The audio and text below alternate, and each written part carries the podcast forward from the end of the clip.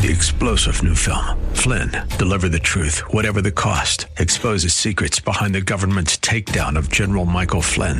Flynn knew what the intel world had been up to. He ordered the first audit of the use of contractors. This set off alarm bells. He told the truth. He was the most dangerous person for Donald Trump to hire. They had to get rid of Flynn. Flynn, deliver the truth, whatever the cost. Available now. Watch it today. Go to salemnow.com. Salemnow.com. Don't you see the blessing came because the Egyptian put Joseph in charge?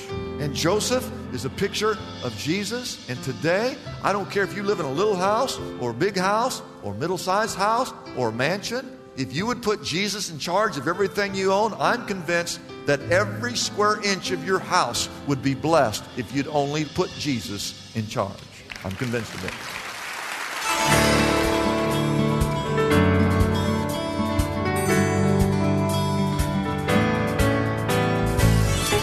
Again and welcome as we lift up Jesus with Pastor Dudley Rutherford. I'm Kyle Welch. If you've been searching for a place to be spiritually fed, you have found it. Like you, we believe the Holy Bible contains the spiritual nourishment we need to become faithful servants God requires to help grow His kingdom here on earth. This program is part of an outreach ministry from Shepherd Church, located in Los Angeles, California. Our teaching pastor is Dudley Rutherford, and we join him right now with today's message.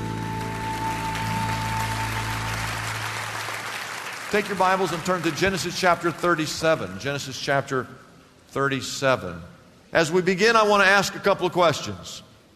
Have you ever been hurt by someone you love? Have you ever been falsely accused? Have you ever been unjustly punished? Have you ever done your very, very best only to feel like you're not getting anywhere? Have you ever felt like you keep doing the right thing, but somehow you keep finding yourself being treated poorly by those around you? Have you ever felt alone? Have you ever been tempted to take revenge? Have you ever felt forsaken? If any of those questions resonate with you, then this story is for you. Chapter 37 is Act 1. Each act has five scenes. We begin with a 17 year old boy named Joseph. Jacob, his dad, is the grandson of Abraham. Abraham, you have Abraham, Isaac, and then Jacob. Jacob, God eventually turned his name to Israel. Jacob had the 12 sons. The youngest or next to youngest was Joseph. Verse 3 For some reason, Israel, Jacob, loved Joseph more than any of his other sons because he had been born to him in his old age. Now, how many of you know the youngest child is always the spoiled one? Raise your hand if you know that. How, how many of you are the youngest of your siblings? Uh, see, you're who I'm talking about. The end of verse 3, it says that Jacob, the dad, made Joseph a richly ornamented robe for him Scene one, write this down, is one colorful coat. We call this the coat of many colors. No wonder, look at verse 4. When his brothers saw that their father loved him more than any of them, they hated him. And does the Bible say could not or would not? That's two different things. Does it say they would not say something not, or does it say could not? What does it say? It says that they could not speak a kind word about him. Now, it's one thing to have a little family feud with a couple of your siblings that you don't get along. We all have a sibling we don't get along with. But imagine having 11 brothers and none of them, not one, is even capable of saying a nice word to you. So, scene one is one colorful coat. Scene number two, write this down two dreams. Verse 5 says that Joseph had a dream. Everybody say dream. And then he made the mistake of telling it to his brothers. And it says they hated him all the more. And we'll read through this. Verse 6, he said to them, Hey, hey, guy, hey, brothers, listen to this dream I had. And they don't like him to begin with. Now he starts talking about these dreams. We, 12 of us, we were out binding sheaves of grain out in the field for dad. When suddenly my sheaf rose and stood upright, while all of your sheaves gathered around mine and just simply bowed down to it. And I bet that went over well. So his brothers in verse 8 said to him, Do you intend to reign over us? Will you actually rule us? And the Bible says they hated him. I mean, a lot of hate going on here. They hated him all the more because of his dream and what he had said. But hey, there's a second dream, verse 9. And he says, I have another dream. He said, This time it was the sun and the moon. And there were some stars. Let me count them. Oh, yeah, let me see. There are 11 of them. And they're all bound down to me. And I have a picture of what that might have looked like. Just Joseph, he got his, he got his coat on, many colors. He's got the sheaves bound down. You got the stars, the sun, the moon. Now look at verse 10. When he told his father, Jacob, his father rebuked him and said, What is this dream you had? Will your mother and I and your brothers actually come and bow down on the ground before you? Now, you need to remember at the time of this that Jacob was the big dog on the block. Now, I have three lessons. You got to learn these. Lesson number one Joseph is symbolic of Jesus. Now, you're going to see it today over and over again. But you cannot go through the life of Joseph without seeing the parallel between Joseph and Jesus. And what did Jesus, what the Bible say about Jesus? One day it says that every knee will bow and every tongue will confess that Jesus Christ is Lord. Joseph is symbolic of Jesus.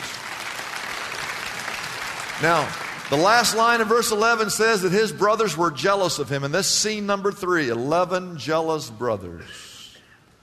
Now, the brothers are out tending the flocks because they're older and they're in an area that's called Shechem. Jacob, he's got little Joe at home. In verse 14, he says, Hey, Joe, I want you to go check up on your brothers over there in Shechem. They're out there tending the flock. So Joe is going to go find out how the brothers are doing. And he's going to come back and report it to his dad. But look at verse 18. The Bible says, When they, the brothers, saw Joseph in the distance, before he reached them, they plotted to kill him. Uh, verse 19, they said, Here comes that dreamer, they said to each other.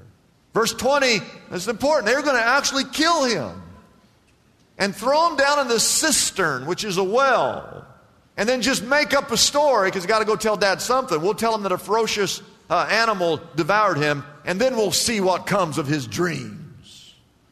Verse 23, they saw Joseph. When Joseph came to his brothers, they stripped him of his robe, that richly ornamented robe that he was wearing. Look at verse 24. And they threw him into the cistern, and the Bible says it was empty. There was no water in the well. Now, everybody, stop for just a moment. I want you to put yourself in Joseph's place. I wonder what Joseph was thinking. He's in a well in the middle of a desert and left for dead. His brothers are mad. He got no water. He thinks he's going to die. This is the end. This is the end of Joseph. It's over. The story ends. Lesson number two, write this down. God always has a plan. God always has a plan. Whatever you're going through, and right now, hear me out. There's a lot of people in this room, you're going through a very difficult time in your life. And I want you to know no matter how bad it gets in your life, you need to remember lesson number two that God has a plan. The Bible says in Isaiah 55 9, as the heavens are higher than the earth, so are God's ways higher than ours. Sometimes we find ourselves in deep, deep trouble, and yet that's, that's where God's plan begins to work. The greatest illustration of that, of course, is Jesus. They, they, they nailed Jesus to a cross. They plotted to kill him and actually did kill him. And they took him off the cross and they put him not in the bottom of a well, but kind of they put him in a tomb and they rolled the stone. And everyone's thinking, well, that's the end of Jesus. No more Jesus. We got rid of Jesus. Life is good. He's gone. Oh, no. God has a plan. Can someone say amen? We have one colorful coat. We have two dreams. We have 11 jealous brothers. Write this down. We've got 20 shekels of silver. What? 20 shekels of silver. Joseph is down in the bottom of the well. Verse 25 his brothers are sitting over there eating pizza. And they look up and they see some camels. Why, it's a whole caravan of camels. It's the Midianites, the Ishmaelites, and they're coming from Gilead. And the Bible says that the camels are loaded with spices, balm, and myrrh. Now, what does that remind me of? Camels carrying spices, myrrh. Let me think. Oh, yeah. When Jesus was born, you remember? The wise men came on the caravans from the east. They too carried spices. And then look at this, verse 26. Judah says, Hey, why don't we sell him?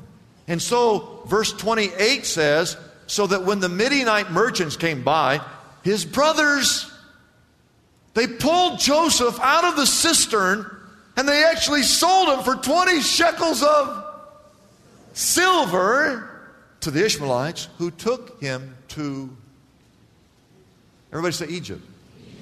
The last scene, scene five, is a, the dramatic scene of one heartbroken father.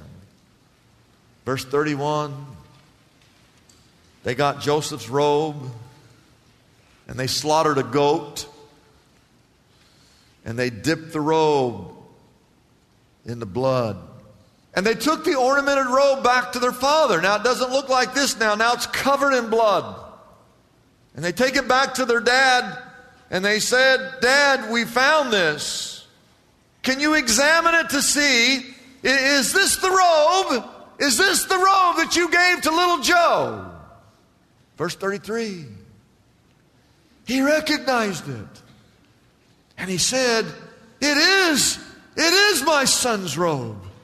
Some ferocious animal has devoured him. Joseph has surely been torn to pieces. Verse 34 Jacob tore his clothes, put on sackcloth, and mourned for his son for many days. And all, verse 35, all his sons and daughters came to comfort him, but he refused to be comforted. No, he said, In the mourning will I go down to the grave to my son. So his father wept for him. Don't forget, God always has a plan. Amen. Meanwhile, the Midianites sold Joseph in Egypt to Potiphar. Everyone say Potiphar one of Pharaoh. Who's Pharaoh? Pharaoh's the guy who's in charge of all of Egypt. Now Joseph is sold in Egypt to Potiphar, one of Pharaoh's officials, the captain of the guard. Turn your outline over. Now we go to chapter 39. This is Act 2, scene 1. Joseph's put in charge. So look at verse 5, if you would. Verse 5 it says, From the time that Potiphar put Joseph in charge of his household and all that he owned, the Lord blessed the household of the Egyptian. Wait, wait a minute. God blessed the household of the Egyptian because of Joseph. The rest of verse 5 says that the blessing of the Lord was on everything that Potiphar had, both in the house and outside the house, why did God bless the household of the Egyptian man named Potiphar? Because Potiphar had put Joseph in charge of everything. Don't you see the blessing came because the Egyptian put Joseph in charge? And Joseph is a picture of Jesus. And today, I don't care if you live in a little house or a big house or middle sized house or a mansion if you would put Jesus in charge of everything you own, I'm convinced that every square inch of your house would be blessed if you'd only put Jesus in charge. I'm convinced of it. Scene number two we have a wife gone wild. The Bible says at the end of verse 6 that Joseph was well built and handsome Now look at verse 7. After a while, his master's wife, that's Potiphar's wife, took notice, took notice of Joseph and said, Come to bed with me. That is in your face temptation, is what that is. But look at verse 8. The Bible says, But he, he refused. With me in charge, he told her, My master does not concern himself with anything in this house. In fact, everything he owns, he's entrusted to my care. Verse 9 No one is greater in this house than I. My master has withheld nothing from me except you, because you are his wife. How then could I do such a wicked thing and sin against God? Ladies and gentlemen, anytime you sin, you need to understand you are sinning against a holy God. And verse 10 says, And though she spoke to Joseph, watch this, day, day after day. Some of you think that if you say no to temptation, that the devil's just going to go away.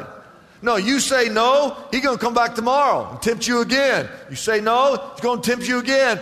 Day after day after day after day. You can say no a thousand times. The devil's never going to stop tempting you. He's going to keep tempting you no matter who you are. In fact, look at Joseph. It says, although she spoke to Joseph day after day, he refused to go to bed with her or even be near her because he understood if he was around her, he was putting himself in a bad situation. And some of you keep putting yourself in a bad situation where you are tempted, and you need to be like Joseph and not even put yourself in that situation.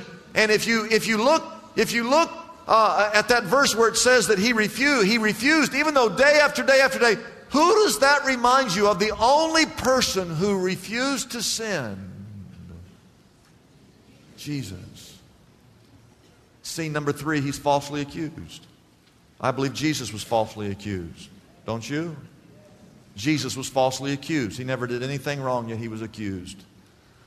One day, verse 11, Joseph goes into the house to attend his duties because he is in charge. He's got, to do, he's got to go in there sometime. It says that none of the other servants was there. It was just him and Mrs. Potiphar. Can you say, uh oh? Verse 12, she caught him by the cloak. She's really coming on strong with these advances and says, Come to bed with me. But he left his cloak in her hand, and the Bible says that he ran. He ran out of the house. I want you to write this text down. 1 Corinthians 6:18. You can look it up later it says flee from sexual immorality 1 corinthians 6.18 you know what the word flee means it means to run not tiptoe away looking backwards it is run verse 13 when she saw that he had left his cloak in her hand and that he had run out of the house verse 14 she called her household servants together and she goes, Look, this Hebrew has been brought to make sport of us. He came in here to sleep with me, but I screamed. Verse 15, when he heard me scream for help, he left his cloak beside, he ran out of the house. You got that part right. Verse 16, she kept his cloak beside her until his master came home. Verse 17, then she told him this story. Ah, Hebrew slave, you brought us, came here to make sport of me. I don't know what sport she's talking about. what kind of sport is that? Verse 18 As soon as I screamed for help, he left this cloak beside me and he, he ran out of the house. Which leads us to scene four he's unjustly imprisoned. When Potiphar came home, she told him that story that, that you just read. She just made that story up, and he burned with anger. And verse 20 says that Joseph's master took him and put him in prison, the place where the king's prisoners were confined. And all I want you to know that it's possible for you to do the right thing and still get yourself into trouble. Scene number five, quickly, Joseph is blessed in his mess. He's blessed in his mess.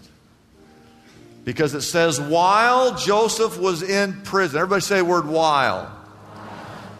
While he's in prison, unjustly accused, unjustly being punished. Verse 21, the Lord was, where, where was, where's the Lord? Where's the Lord? With him. You see, the Lord was with him when, we, when he was in the well, when his brothers threw him down that well. The Lord was with him when he was sold into slavery to the Midianites, the Ishmaelites. The Lord was with him when he was sold to Pharaoh. The Lord was with him when he was falsely accused, and now he's thrown into prison. The Lord is still with him. Look at verse 21. The Lord was with him. He showed him kindness and granted him favor in the eyes of the prison warden. Verse 22. So the warden put Joseph in charge. I don't know, this is unbelievable. The warden put Joseph in charge of all those in the prison. He's got Joseph in charge of the other prisoners. What's he doing? I don't know. Maybe he's teaching them how to run from sexual immorality. I don't know what he's doing. Verse 23 the warden paid no attention to anything under Joseph's care because the Lord was with Joseph and gave him success in whatever he did. And if you'll put Jesus in charge of your life, you absolutely have nothing to worry about if you let Jesus be in charge of things.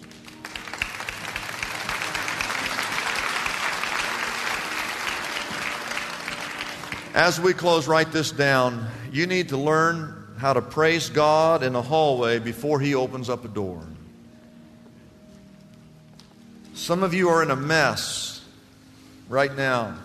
You're out in the hallway, you're looking for somewhere to go, and every door is shut. This door shut, this is shut, is shut, it is shut. It takes belief, belief, faith in God, that God is working behind the scenes that God is with you when you are out in the cold, you got nowhere to go, and you keep waiting for a door to open, the doors are all shut. In faith, you need to believe that God is still in control, that God's going to take care of you. The Bible says that the righteous have never been forsaken. No matter who you are, God's going to take, He might not give you everything you want, but He's going to give you everything you need. He will provide, He will take care of you. He can take care of a little sparrow, He can take care of you. All right? And there's not just a couple of sparrows out there, there's millions of those little babies flying around.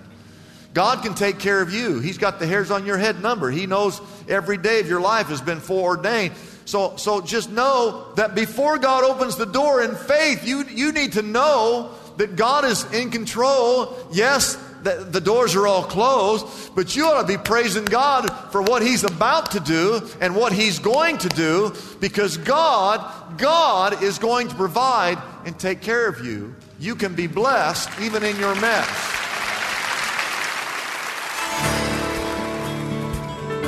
It's a blessing for us to bring this program to you every day. We exist only by our faithful partners who support us through their prayers and financial gifts. If Pastor Dudley's message has been a blessing to you, we would like to encourage you to consider joining in partnership with us so we can continue to be here every day to bless others with this important ministry.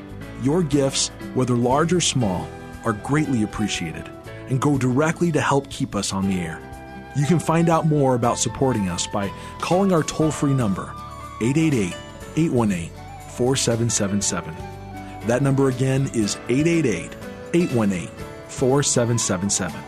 We have operators standing by and ready to take your call.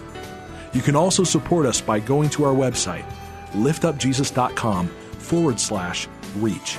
That address again is liftupjesus.com forward slash and then the word reach. Wouldn't it be great if there were accessible answers to our spiritual problems? Just like there's a smartphone app for calculating a tip or getting directions to a local store. Most of us have heard the phrase, there's an app for that, popularized by the creators of the iPhone. Well, God has an app for the common problems faced by Christians everywhere. Are you stressed out? God has an app for that. Problem with crude language or gossip? Struggling with prejudice? Brokenhearted? Anxious? Or depressed? God has an app for that too. Pastor Dudley's book, God Has an App for That, is available now for a gift of any size to the Lift Up Jesus ministry. This helpful resource can be yours right now by calling our toll free number, 888 818 4777. That number again is 888 818 4777. You can also get God Has an App for That on our website, liftupjesus.com. That address again is liftupjesus.com. Come and explore the book of James and discover God's user friendly solutions for some of the biggest challenges we all face daily. Get your copy of Pastor Dudley's book, God Has an App for That, today. Hello, friends. My name is Dusty Frizzell, and I want to invite you to our new Thursday night service at Shepherd Church. That's right, we're adding a fourth service starting May 5th. Worship service starts at 7 p.m. and it's for all ages, but we're going to have food trucks before the service. In the first few weeks, the food is going to be free. We'll be following the same sermon series as the weekends, and you'll hear from myself, from some of my friends, and even from Pastor Dudley. So if you'll be gone on a weekend or you just want to open up some seats for others on the weekends, join us on Thursdays starting May 5th at 7 p.m. I hope to see you there. All information on dates, service times, and locations can be found on our website, shepherdchurch.com. I'm Kyle Welch. We invite you to join us every weekday at this time when we again lift up Jesus with Pastor Dudley.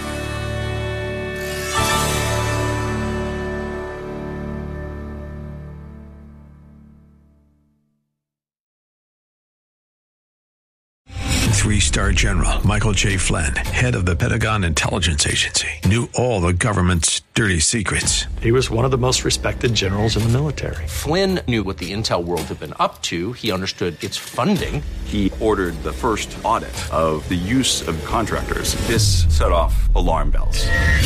The explosive new documentary, Flynn, Deliver the Truth, Whatever the Cost, uncovers the facts behind this scandal. Flynn told the truth. He was the most dangerous person for Donald Trump to hire. I find out the worst enemy that I'm going to face in my life is right here in America. They took my assessment and they wanted me to change it. And I was like, I'm not changing it. They had to get rid of Flynn. With in depth interviews, archival footage, and never before seen personal records of the man behind the headlines. I just felt like I was drowning. Flynn, deliver the truth, whatever the cost. Available now. Watch it today. Go to salemnow.com. Salemnow.com.